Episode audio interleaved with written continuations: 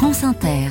Les chroniques littorales reçoivent ce matin un ambassadeur. Bonjour José-Manuel Lamarck. Bonjour Mathilde Minoz. L'ambassadeur des pôles et des enjeux maritimes, Olivier Poivre d'Arvor, qui vient de publier un livre, Deux étés par an. Nous sommes en 2048 et c'est un ambassadeur français qui va découvrir et qui va nous faire découvrir notre monde grâce à deux volatiles, deux sternes. Ces deux sternes sont Jet et Lily. Dans le livre, une carte dévoile leur parcours et nous allons les suivre avec l'homme qui devient oiseau qui les accompagne. Olivier Poivre d'Arvor, vous vous êtes transposé en 2048. Moi, oui. Je voulais que les oiseaux soient les personnages principaux d'un roman. Voilà. Oui, de l'Arctique à l'Antarctique. Et puis ces oiseaux m'intéressent depuis longtemps. Les sternes arctiques, vous savez, c'est les plus grands migrateurs au monde. Tout à fait. Ils font 80 000 km par an. Et en effet, ils passent un été au Groenland ou euh, en Arctique et ils nichent là et puis après ils partent chercher la lumière, la chaleur, euh, la nourriture euh, de l'autre côté. Donc ils font les deux pôles. Mais surtout, je voulais qu'ils soient les acteurs de ce roman parce qu'ils sont magnifiques, ils font 100 grammes, ils voient le monde, ils ont pensé le monde et ils vont sauver le monde.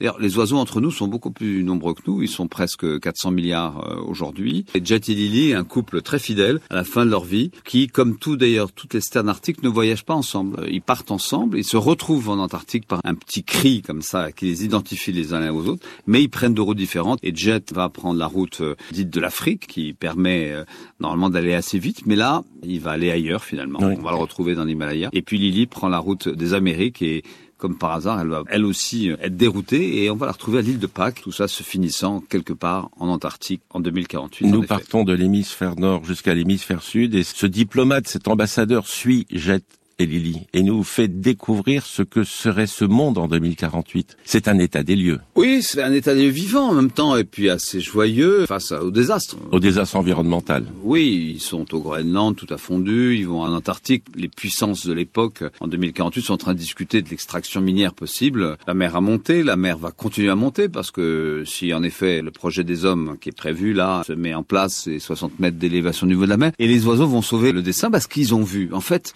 ce qui dans ces oiseaux, Les témoins ah ouais, là, c'est vraiment, mais ils ont les yeux ouverts. Ils font cette trajectoire. Ils voient comment le monde se transforme, comment les déserts se désertifient. Ils voient ces migrations de population. Et vu de haut, avec leur légèreté hein, et leur distance, ils voient comment les humains sont en train de commettre l'irréparable. Et ils vont prendre le pouvoir, heureusement, parce que leur regard est plus important que le nôtre. Ils vont nous apprendre à vivre avec le vivant, avec les écosystèmes. En fait, ce qui est terrible, c'est que tout ce qui est raconté, qui est de la fiction, est la réalité de 2048. Et dans les différents chapitres, à chaque fois, ça revient souvent, vous utilisez un mot grec, époché. Oui, c'est que de temps en temps, j'ai envie de suspendre le temps. À ce moment-là, l'auteur apparaît, le diplomate que je suis, l'écrivain que je suis. Et en effet, il intervient. Époquer, ça veut dire suspendre euh, en grec. Et ça se termine en effet par euh, une époquée finale où je raconte un peu qui je suis par rapport à ça. Mais je suis devenu un oiseau et c'est vraiment la première fois que j'écris ce roman avec cette de facilité qui est celle finalement qu'une sterne a de s'envoler et de faire euh, le tour du monde du pôle nord au pôle sud.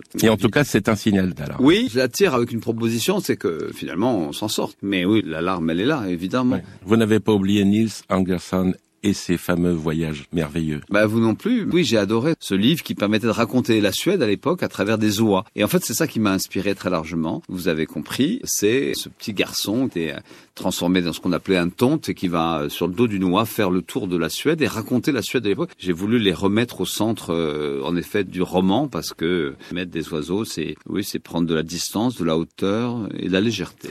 Mais cette planète est tellement belle à travers les accents et les pôles qu'elle mérite, je crois, un roman un peu joyeux sur fond d'un désastre annoncé, mais euh, finalement euh, évité grâce à ce couple de Stern, Jet et, et Lily. Et Lily. Merci à vous, Olivier Poivre d'Arvor. Deux étés par an est édité chez Stock. À demain, Mathilde Minoz. À demain José-Manuel Lamarck.